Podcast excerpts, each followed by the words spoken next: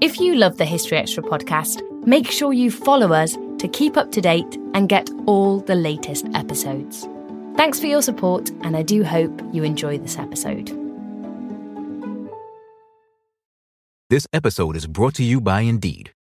We're driven by the search for better, but when it comes to hiring, the best way to search for a candidate isn't to search at all. Don't search, match with Indeed. Use Indeed for scheduling, screening, and messaging so you can connect with candidates faster. And listeners of this show will get a $75 sponsored job credit to get your jobs more visibility at Indeed.com slash History Extra. Just go to Indeed.com slash History Extra right now and support our show by saying you heard about Indeed on this podcast. Terms and conditions apply. Need to hire? You need Indeed. Are you looking for a view of the world that's a bit different? Hi, I'm Jason Palmer, a host of The Weekend Intelligence, a podcast from The Economist. Join us to hear the stories that matter most to our correspondents and editors. Every Saturday, we introduce you to people and ideas that take you outside the ordinary and expand your horizons one episode at a time. Join us and see the world from a new perspective.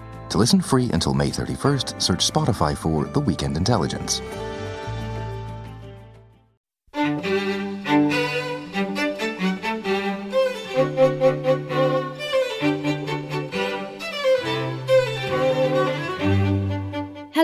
Welcome to the History Extra podcast from BBC History Magazine, Britain's best selling history magazine.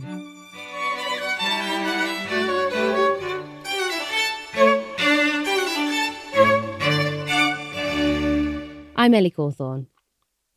Magna Carta is one of the most important and most talked about documents of medieval history. Sealed by King John in 1215, it continues to be relevant 800 years on. And that's the subject for today's podcast, the latest instalment of our Everything You Wanted to Know series. Our content director, Dave Musgrove, put your questions to Professor David Carpenter of King's College London, a leading authority on the Great Charter. David, welcome. Thank you very much for joining us. How are you? I'm very well indeed. And perhaps I should mention, of course, my Penguin book about Magna Carta, which came out in 2015 and has already run through a second sort of impression, uh, so on. So um, I advise everyone, of course, to, to read that. Absolutely. Um, and before we jump into Magna Carta, um, just quickly on, on Henry III. Uh, Henry III, of course, became king in the aftermath of Magna Carta. And uh, you, the first volume of your biography uh, of that king is out now. How's the second volume coming on? Uh, well, of course, the first volume, first of all, Dave, will make an ideal Christmas present for uh, people interested in the period. Um, I'm working on the second volume at the moment. I have written all the narrative chapters, so I have to get it into Yale University Press in 20 September 2021, September of next year. So it should come out in 2022, and I shall then um, crave a, a, another one of these podcasts all about it. And we will certainly be coming back to, to you to talk more about Henry III, a fascinating monarch. Um, but anyway, so Magna Carta is the topic for today. Uh, so we've got a, a, bunch of questions to go through, um, and I'm just going to fire them at you, and we'll see what we get. So the first question uh, this is a very popular internet search query what was Magna Carta? Well, the original Magna Carta was a document written on parchment. It was 3,550 words long. It was in Latin, and it was issued by King John at Runnymede on the 15th of June, 1215, and it gave fundamental rights to the kingdom, and it meant that henceforth, if obeyed, monarchy would be subject to the law. Uh, and uh, following that, another very popular search query question is why was it created? It was created fundamentally to end the tyranny of King John and his predecessors, tyranny which had become ever so much worse under King John, probably one of the worst kings ever to sit on the English throne in terms of uh, in terms of popularity, popular esteem. He was incredibly clever, manipulative, and that's what made his rule so much more dangerous. One of my colleagues' friend John Gillingham once said King John was a shit, and that's exactly true.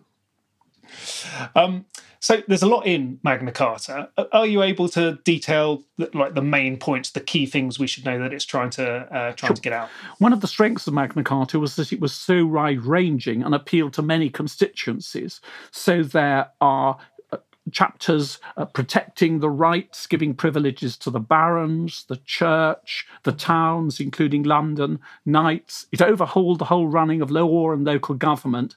And uh, above all, it did assert a fundamental principle that the king had to treat people by due lawful process. He couldn't just say, off with your head into prison.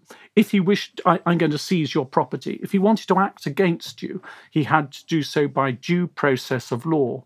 And all of that was enforced in perhaps the most radical revolutionary part of the Charter, which was that 25 barons were set up, empowered to. In, empowered to force the king to keep it, if necessary, by seizing his lands and castles. So, in a way, a parallel executive was set up by the Charter one popular internet query is how many copies were created originally and how many survive now. And right. then. Well, uh, Go, okay, go, go, on. go for it. No, well, no, in 1215, there were at least 13 originals of King John's Charter. There may well have been more, but we know from documentary evidence that there were 13. Of those, four survive. One of them is has been always at Lincoln Cathedral, one always at Salisbury Cathedral. And new research, which is, I may say, is in my book, uh, and one of my you know discoveries I'm proudest of is the third one went in 1215 to Canterbury Cathedral. It's now in the British Library, um, and there's a fourth original also in the British Library, uh, and we don't yet know where that went in uh, 1215. Okay. So four originals survive. Right now, uh, now we're going to jump into the into the questions from our from our listeners, uh, readers, and uh, podcast subscribers. And we got one here from Elaine Treharne, who, as you pointed out, is uh, is actually uh, a, a, noted literary scholar. Uh, and she asked, "Do you think each diocesan writing office produced their own copies of Magna Carta, um, as perhaps represented by the four extant versions that you've just talked about?" Well, Professor Treharne is is as well equipped to answer that question as I am, and I think new research in 12 in 2015 of which she played a part showed that it was very likely that both the Salisbury Cathedral Magna Carta, the original at Salisbury, and the Lincoln Cathedral Magna Carta were written by Episcopal or at least cathedral scribes. But I don't think that was true of all the originals in 1215 because the Canterbury Magna Carta, though it went to Canterbury, looks to have been written by royal scribes and also the other original in the British Library likewise. So I think. Uh, the king's scribes wrote some, uh, episcopal scribes wrote the other. And I think that's very important in a wider context because it shows that the, I, I, think King John was very reluctant to send the chart around the kingdom. You know, why should he want people to know about the noxious concessions he'd had to make? And so I think that's where the church stepped in and it said, right, if you're not going to uh, write up the charter for us. And it takes a whole day to write write up one of them. We'll do it for you. We'll sub, sub, uh, uh, we'll supply the scribes, and also we will preserve the charter in the cathedrals. And of course, it's far safer in the cathedrals than, as previously people thought, had it gone to the sheriffs because the sheriffs are the very people under attack in the charter, and they would have just squiggled, uh, uh, shoved the charter into their castle furnaces, and it would have been no more.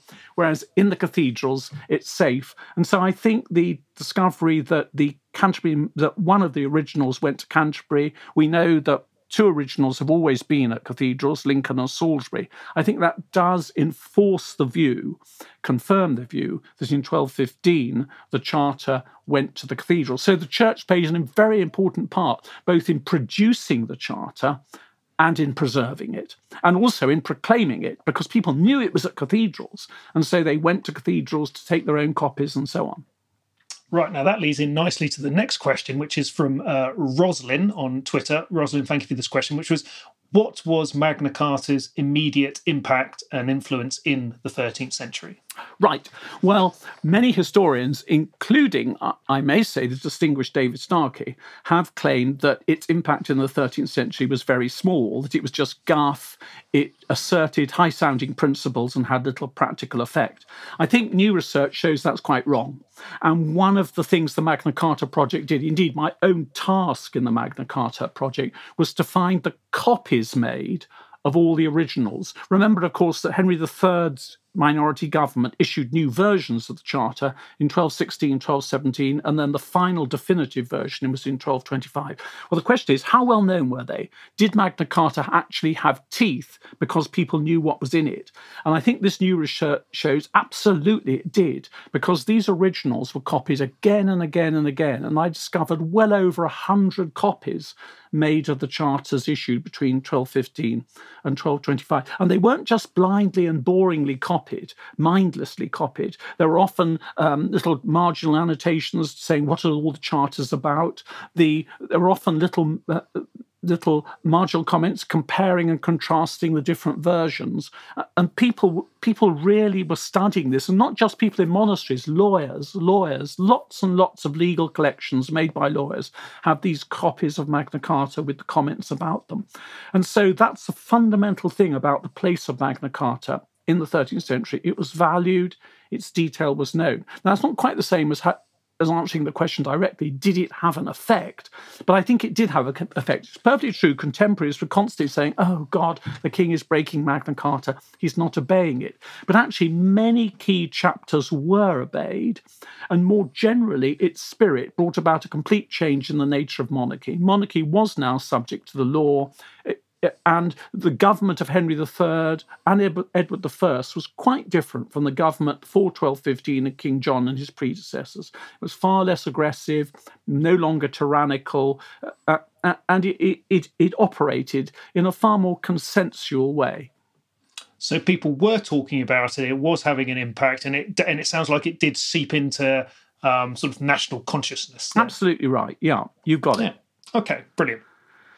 Right. Uh, let, us take a couple of questions together here. We've got one from Matt Lewis, which was Did John agree to Magna Carta knowing the Pope as England's overlord would never accept it? And I think there's another one which links into this, which was from uh, D. Withers. Uh, both of these are on Twitter, uh, who asked Did he always intend to ignore it and get it annulled the minute he was free of the Baron's clutches? So right. perhaps we need I, a little bit of context there as well. Sure. On, on I think the answer to, to the second question is no. And it relates to the first one. And I think it was always at the back of John's mind that he could get the Pope to uh, annul the charter. But on the other hand, I think in the immediate circumstances, in the month or so after Runnymede, he thought, let's give the charter a go. Uh, what it may do, and this was John's aim, is that everyone will lay down their arms, everyone will go home, and they'll never get around to enforcing it. And so John's view was that the Charter may become a sort of benign, toothless symbol of good government uh, in which I will be able to once again restore my authority. I won't actually have to obey it. And when John discovered he got that wrong, that the barons were absolutely determined and absolutely ready to enforce the charter to the letter and beyond. That was the point he decided to ask the Pope to annul it. But I think for just a few weeks, um, perhaps into July, John was prepared to give the charter a go. Um, but he then decided absolutely not. It hasn't worked, and you know is going to be enforced, and so I'm going to get out of it. Perhaps we should just um, clarify what was the relationship between King John and the Pope prior to Magna right. Carta. Well, of course, the, the Pope had initially been John's greatest enemy because King John had refused to accept the Pope's candidate as Archbishop of Canterbury, Stephen Langton. Um, Langton was an Englishman, but he'd studied in Paris and uh, had become a great professor there. So professors don't swim into John's orbit very often. He didn't know this one, and he had, um, you know, thought he'd really essentially um, been uh, lecturing and teaching at the capital city Paris of his greatest enemy. So John refused to accept Stephen Langton. The Pope imposed the interdict on England. In the end, um, excommunicated King John. But then John was always wonderful footwork, very, very clever. And in a critical period in 1213, he changes tack completely. He accepts Stephen Langton. He makes England a papal fief. Later, he takes the cross. And so King John, from being the Pope's greatest enemy, had by 1215 was his greatest friend. Um, the Pope wrote wonderful um, um, mellifluous letters about how this showed the wonderful wisdom of God at transferring uh, a sinful man into a faithful son of the church and so on. And so John was confident that if he needed t- the Pope's support in uh, quashing the charter, he could always get it. And that indeed turned out to be the case. Right. Uh, next question is from Marla Morris on Twitter. Oh, yes. Uh, Hello, Marla. I think I remember her. From, yeah. Ah, uh, who, and she wants to know: Did Magna Carta have any impact on women? Yeah, it certainly did. And there were some very important chapters in the uh, Charter protecting essentially noble women. And uh, so they were uh, uh, uh, uh perhaps more narrowly protecting essentially widows widows. And so there are chapters in the charter saying that widows are on the death of their husbands are to receive their lands and inheritances. And perhaps even more without any kind of payment. And perhaps even more important they are not to be forced into remarriage. And this chapter, on the whole, was obeyed throughout the 13th century. And although w- women were pressurized into remarriage, they could resist that with Magna Carta at their back. And so there were large numbers of merry widows enjoying large estates in 13th century England. Uh, on the other hand, so it's a mixed picture, the Charter put women on a lower level than men when making accusations of serious crime and the, the consequences of those accusations, if made by women, are less than if they are made by men. And so, you know, in that sense, women were not trusted. So it's a mixed picture. That does um, uh, afford an opportunity just to speak a little bit about who was actually impacted by Magna Carta specifically, because it was it was addressed to it was you know to to address the concerns of, of nobles um, uh, specifically, but sure. the actual terminology speaks of, of of free men, right?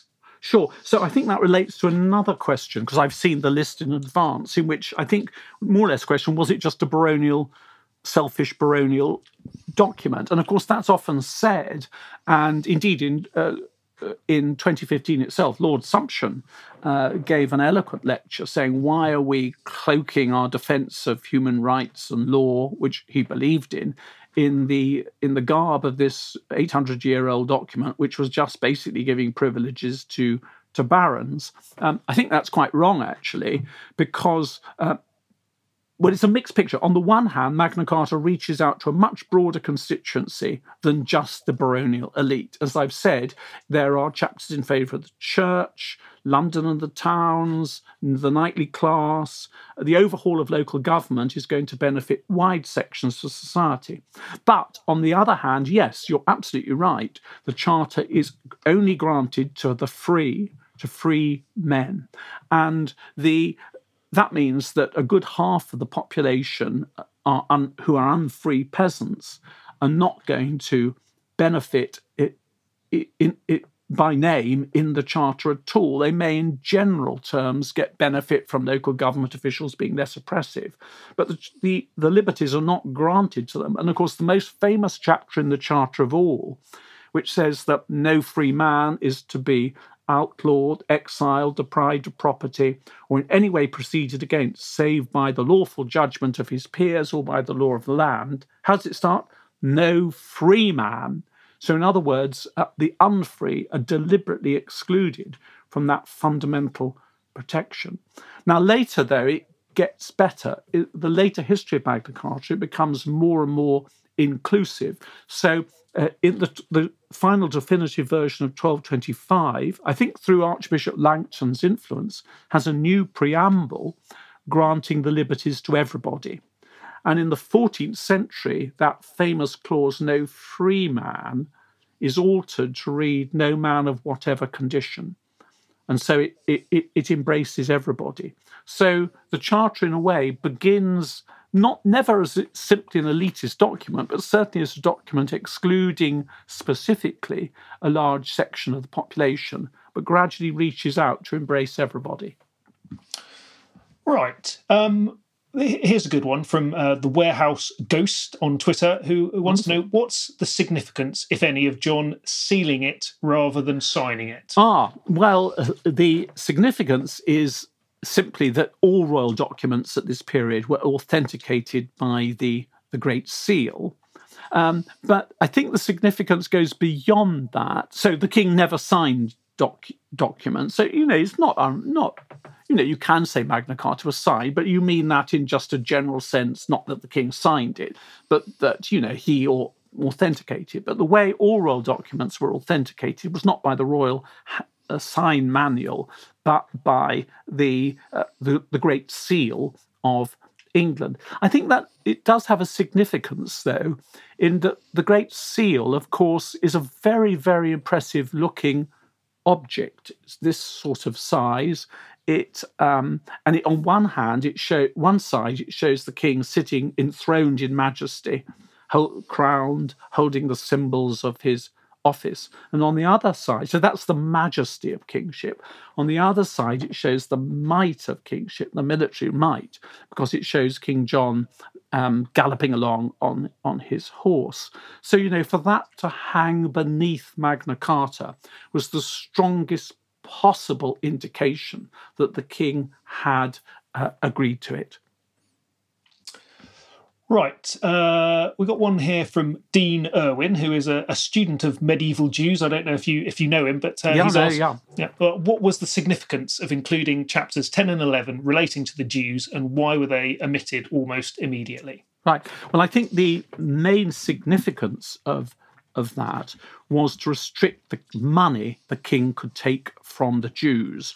And one part of those chapters said that if uh, the, a debt owed to the Jews came into the hands of the king, which frequently happened. So the king collected for himself the money which had been owed to a, a, Jew. Sorry, I ought to, the background, of course, is that the main source of income for Jews is money lending. So the chapter says that if um, a debt owed to a Jew comes into the hands of the king, the king can only take the capital, not the accumulated interest as well. So that's a, a very considerable restriction on the amount of money the king can make from Jewish debts. So that was the reason why it was left out of the later versions, because the later versions of the Charter watered down some of the key uh, chapters which seemed to encroach on the authority of the king. Fundamentally, the, the, the Charter is still there. It's, you know, mo- many of its most important chapters survive, but this is one which was uh, was left out.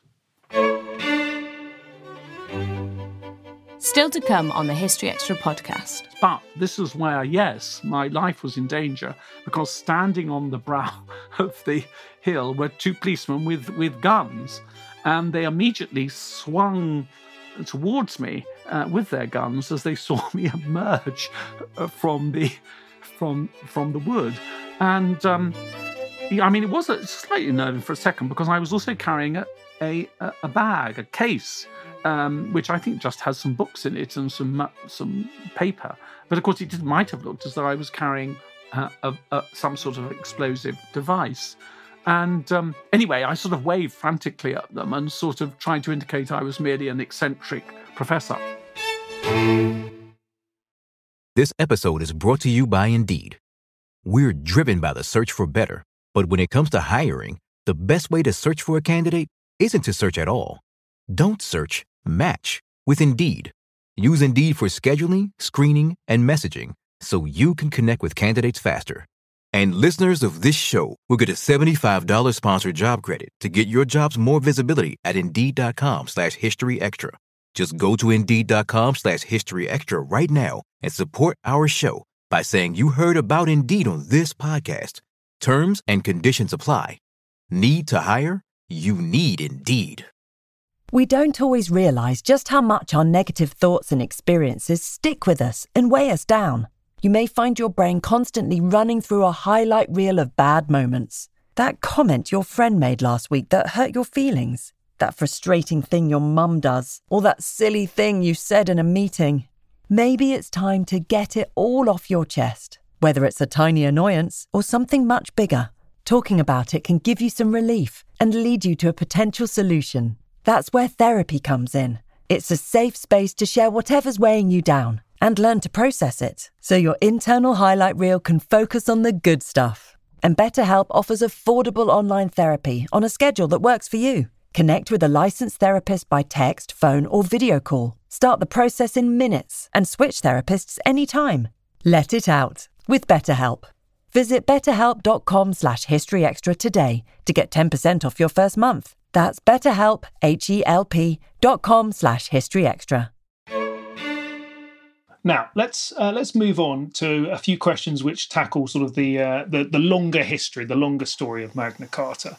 Um, so taking us away from the 13th century a bit, we've got a couple here um, which I'm going to put together, uh, which are about America. So History Chappie, who I think is a history teacher uh, who's uh, regularly corresponds with us, so thank you for that. Who mm-hmm. wants to know why is Magna Carta seen as so historically significant by many people in North America? And then also Alexander Norton wants to know to what extent did Magna Carta lay a foundation foundation for later documents like the US Constitution? Well, I, I, I think those two questions go uh, are, are, answered together. I mean, Magna Carta was very important for the founding fathers of the American Constitution, uh, both the state constitutions and the federal ones. And if you read them, they frequently echo Magna Carta, particularly chapter 39, chapter 40, no one is to be deprived of property, outlawed, exiled, save by lawful judgment of his peers or by the law of the land. That uh, fundamental chapter is echoed in many of the uh, of the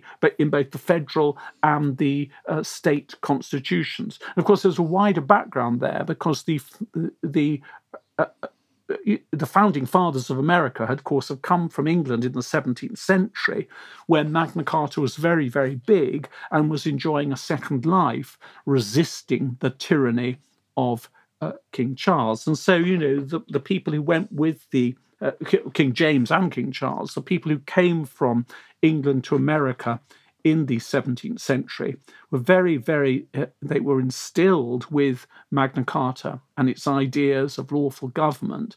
And that's how, you know, now resisting the tyranny of King George. Um, and thinking about also, you know, the future of the American Constitution, uh, we might well think about it today. Um, you know, they wanted a constitution very subjecting rulers very much to the to the rule of law.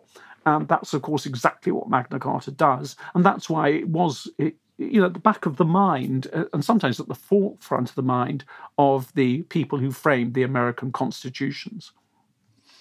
Right, we've got a question here which uh, which might be difficult to answer because uh, you could say that it asks you to opine on uh, on what people think today, which could be a bit difficult. But it's from Farns Barnes on Twitter, who wants to know why do people think Magna Carta gave everyone freedoms and uphold it as such still when these were only for nobles? So you have well, talked about that a little bit already. That I think I answered that question earlier on in a way that from the start, Magna Carta was never just for nobles. It reached out to a wide constituency. On the other hand, it certainly did discriminate against a large part of the population, the unfree peasants. But in its later versions, Magna Carta, beginning in 1225, going on into the 14th century, those discriminatory chapters were altered, and the Charter does contain liberties for everybody. Um, Right. A couple more which you, you, have just touched on, but I think it's worth asking again. Mm. they're slightly different, I suppose. Uh, I'm going to put them together. There's two questions here. One from Don Dealgan uh, Has the mythic and symbolic status of Magna Carta led to an exaggerated sense of its importance? And uh, Neil McDougall Does Magna Carta deserve the status it gained in the 17th century? Well, I think the, the first question, in a way, answers itself in that the fact that Magna Carta has gained a mythic importance shows it is important because myths and symbols are very, very important throughout history, and they are today. And you know, Magna Carta is still regularly cited in the uh, American courts, in litigation in America, but it's also brought out again and again in current British politics, uh, sometimes as a symbol, sometimes with regard to its um, uh, specific clauses. So when the um, when the the last government had schemes to introduce court fees, fees so you could bring your your case if you wanted to bring civil litigation into the king's courts, the Lord Chief Justice um, criticised that on the grounds that it broke the, a fundamental chapter in Magna Carta, still on the statute book today, saying that justice should be free. And it was as a result of that that the government uh, retreated on the whole issue of, of, court fees. And so, you know, the power of Magna Carta, both in terms of symbol, uh, but also in terms of real sanction, is, is shown today in modern British politics. Um, Perhaps I should say that uh, you know what chapters are still on the, the statute book today, and um, the, the, uh, the, chapters always on the statute book have been the chapters of Henry III's Charter of 1225, not King John's Charter of 1215. Although in fundamentals they're much the same. The most important omission was the omission of the security clause, the 25 barons who are essentially allowed to make war on the charter if the king breaks it. That goes. But most of the other really important chapters survive. And today, but they've been gradually repealed over the years. But today, the by far the most important chapters of the Charter are still there. And the, the chapters which say no one is to be deprived of property, outlawed, exiled, saved by the law, saved by the lawful judgment of his peers or by the law of the land. And secondly, to no one will the uh, king, and that just means now today the government, uh, deny, sell, right, and justice de- deny, delay, which is a very important point, delay or sell right or justice. And it was the s- banning on the selling of justice which fell foul of the Lord Chief Justice when the government wanted to introduce court fees. Right now, this this next question is, um, I think, is posed in the context of uh, some things that have been going on with Magna Carta recently, where um, business owners um, in the UK, uh, some some business owners have uh, have basically been saying that uh, Clause sixty one of Magna Carta um, allows them to uh, to um, argue against uh, lockdown measures, um, and and been posting up Magna Carta on their door saying that they they they refuse to accept that uh, that they need to be closed down. Um, so the, the question was the, from the MacArthur clan is have we still got the right to lawful rebellion? So where, where, do you stand on? on well, I, have had some emails about that as well, and uh, alas and alack, as far as Magna Carta is concerned, the answer is no because chapter 61 which indeed empowered 25 barons to essentially rebel against the king if he broke magna carta uh, that chapter never made it into any of the subsequent versions of the charter, so it's not it there, not there in the final definitive uh, charter of 1225. So I'm afraid it's never become part of the established law of the land. Um, now, this one uh, is is a, is a very good question. Uh, this is from the Civil Law, Common Law, Customary Law in Europe project, which I think is a, a research project in St Andrews looking at uh, medieval law, uh, and ask the question: What is the strangest use or abuse of Magna Carta that you are aware of? Well, I can't answer that exactly, but will I? What I will say is an anecdote about what, about 2015 when a series of historians, including myself, went out from the Institute of Historical Research to uh, to Beijing uh, and for a conference at about Magna Carta at Peking University. Somewhat to our surprise, the subject had been suggested by the people at Peking University. And one of the old China hands who came with us, uh, I will come back to the strangest clause, this does get there in the end. One of the old China hands who was with us said that he thought this was uh, a move by the then rather reformist foreign minister. Well, Chinese foreign minister. By the time we arrived, things were changing, and it was quite clear. The atmosphere was actually really unpleasant. I thought it was quite clear that the Chinese academics at this conference were very, very wary of saying anything uh, controversial, and just wouldn't talk about current politics. And I always remember at one point, very provocatively, uh, the, the, discussion had come on to sort of great leaders and whether leaders sort of influence the course of history. So I said, well, would that apply to Chairman Mao? And it, it, dead, dead silence.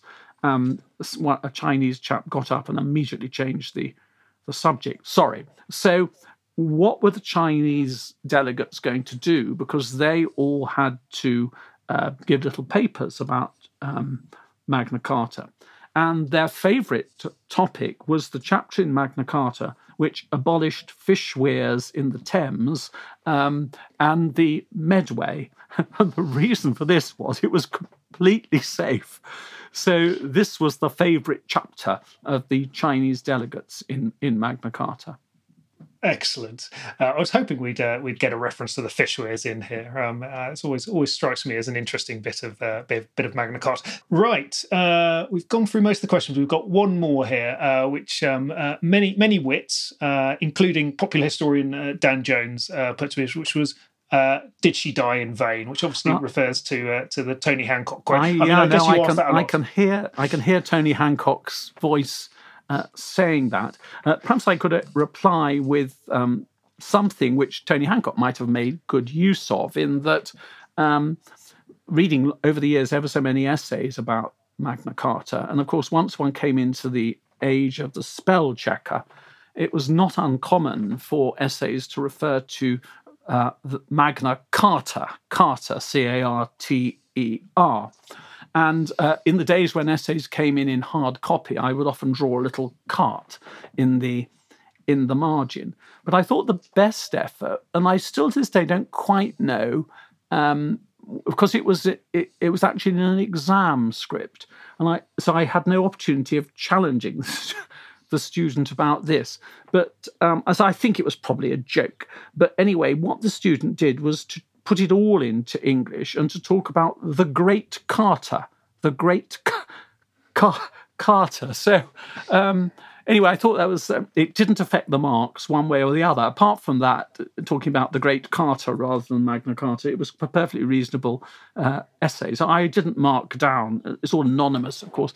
I didn't mark down the student who had um, had done this. I, I merely had a good laugh. Uh, more seriously, well, I hope Magna Carta has not uh, died in vain. I'm all in favour of current moves to broaden the curriculum so that we understand all the strands of uh, British English history. But I still think that Magna Carta ought to have a central place within it. Right, one, one more thing, if you've got time for, but just uh, just thinking uh, myself. Uh, well, actually, I mentioned that I was going to talk to you on uh, on Twitter, and uh, and various medieval historians, colleagues, and students of yours uh, wanted me to inquire of you what happened at the Windsor celebrations in 2015 for Magna Carta, when apparently um, you got stopped by police with with machine guns for oh, going well, the wrong this wasn't way or something quite, like that. Yeah, no, well, this was the I can tell this story. This was the actual anniversary day. It was um, uh, 15th of June 2015. And indeed, one thing I'm quite proud about is that I think more than anybody else, I have vindicated against some opposition, I may say, uh, the 15th of June 1215 as the proper date of Magna Carta. And um, so at least the people, the Queen and everyone else gathering at Runnymede for the celebrations 800 years later to the day, so the celebrations on the 15th of June 2015, could think they were gathering on the, the correct date. Anyway, um, as I suppose a Magna Carta pundit, I was asked to go uh, to take part in the official jamboree, and if not meet the Queen, uh, perhaps sort of be introduced, perhaps perhaps the Duke of Edinburgh. But actually, I sort of wasn't sure about this, and so I I didn't actually. I took an awful long time filling in all the um, security forms, and in the end, when I sort of finally got around to it, that I was too late, so I couldn't go join the official um, uh, uh, jamboree. So what I thought I'd do as a humble peasant was to make my own way to Runnymede because I, I know the know it well and um, join in the sort of popular side of it because it was divided up into the ordinary people and then there was sort of fenced off where all the bands were playing and the Queen was and so on. So I thought. Uh, so what I did was I um, I got a taxi from Egham to Runnymede and then I walked up, uh, pressing on through um, as you know, trees, woodland, thickets to, to, onto the hill above Runnymede, and then eventually I emerged out of the the undergrowth and woodland onto the brow above Runnymede with the intention of walking down to join in the celebrations. But this is where, yes, my life was in danger because standing on the brow of the hill were two policemen with, with guns, and they immediately swung towards me uh, with their guns as they saw me emerge uh, from the from from the wood. And um, I mean, it was slightly nerving for a second because I was also carrying a a, a bag, a case. Um, which I think just has some books in it and some some paper, but of course it might have looked as though I was carrying uh, a, a, some sort of explosive device. And um, anyway, I sort of waved frantically at them and sort of tried to indicate I was merely an eccentric professor. I was actually dressed in a suit, as a matter of fact, so I did look quite respectable. So in the end, I came up to them and I managed to persuade them who I who I was, and um, they uh, uh at one point I remember asking a silly question. I said, "How far can those guns shoot?" Which they froze at this point and so on. But anyway, then I did manage to to walk down. The, they allowed me to go on and walk down the the the hill uh, to to to the uh, to the celebrations, and um, so I survived to to to, to tell the tell the tale. Though in the end, they were very very nice about it. But one of the um, one of them did have a parting shot uh, not literally a parting shot, because he said to me, Well, lucky it's us, sir. Some of my colleagues are more trigger happy. So maybe I was lucky to survive to um, tell the tale. So I then walked down and I met Nigel Saul, Nick Vincent, Sophie Ambler, and other members of the of the Magna Carta team. So it all ended happily. That's an, that's an excellent anecdote. But I, I suppose um, I'm just wondering. So I remember five years ago chatting to you about uh, Magna Carta commemorations, anniversary celebrations, things like that, uh, uh, uh in uh, in line with your book that you mentioned. We're, we're five years down the track from that uh, from that commemoration. Do you think? Has our knowledge of Magna Carta moved on much? Was it was that a big moment? Did it help us to understand Magna Carta that anniversary? Well, I think it has moved on. It, as a result of the work of, of the Magna Carta project, Nick's, Nick Vincent's work, uh, uh, Elaine Treharne's work, I think we have more understanding now of who produced the charter, that some of the originals were written by Episcopal scribes. I think thanks to the the, the knowledge now that one of the four originals went to Canterbury Cathedral, we got a much better knowledge uh, of how the central the cathedrals were in preserving the charter. Personally, I think also I've argued convincingly that the barons did meet at Bury St Edmunds in 1214, and that was where they first plotted the rebellion against King John. That's something often denied. And then I think looking forward, I do think the discovery of all the copies of Magna Carta and the knowledge of how intensively it was studied, how greatly it was valued, in the 13th century brings a new dimension to its knowledge. I ought also to mention the super discovery of Nick Vincent about how Magna Carta was enforced in 1215 and how the, uh, the barons of the security clause appointed knights in each county to um, take to supervise the taking of the oath to the 25 so that everyone would would obey them. I think that that gives a, a, a new link in the the actual events of um, of, of 1215. I think there, you know, I'm a great admirer for the work of, of J.C. Holt, Sir James Holt, and his pivotal book on Magna Carta, three editions now. But I do think his narrative of what happened in uh, in 1214, 1215 needs to be, it has been completely superseded. Uh, and that would be thanks to the work of the Magna Carta project. So I do think Magna Carta studies have been transformed in the last few years. Now, one last thing to wrap up. Um, I've curated and collated these questions from our audience members, and there's some very interesting questions. Thank you very much to everyone who's asked them. I just wonder, um, you, you obviously you were asked about Magna Carta a lot, and you talk about a lot. Were there any questions that you were surprised weren't posed to you, or any things that any any questions that you are regularly asked that uh, you thought might have made this list? Do you know, I honestly don't think there are. I can't think of any. I, I, think the readers of the BBC History magazine have covered the ground comprehensively and well. Well, thank you very much for your time, Professor David Carpenter. Uh, it's been uh, an excellent introduction and summation of where we uh, have our understanding of, of the Charter now. So, uh, thank you very much for your time. That was Professor David Carpenter. The website of the Magna Carta Project which Professor Carpenter mentioned, is magnacartaresearch.org.uk, which has a wealth of further interesting material. You can also find some great Magna Carta content and features by Professor Carpenter on our website at historyextra.com. Thanks for listening. This podcast was produced by Ben Hewitt and Jack Bateman. Join us tomorrow when Chris Bryant will be discussing his book, The Glamour Boys.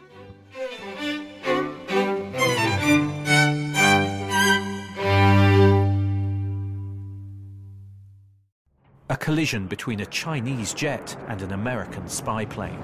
He came and rammed into our left wing. With relations increasingly strained, what are the chances of things spinning out of control? The Western world was asleep. I'm Gordon Corera. I'll be exploring the friction in this most important of relationships and asking Has the West taken its eye off the ball? You cannot ignore China. From BBC Radio 4, this is Shadow War China and the West. Listen wherever you get your podcasts.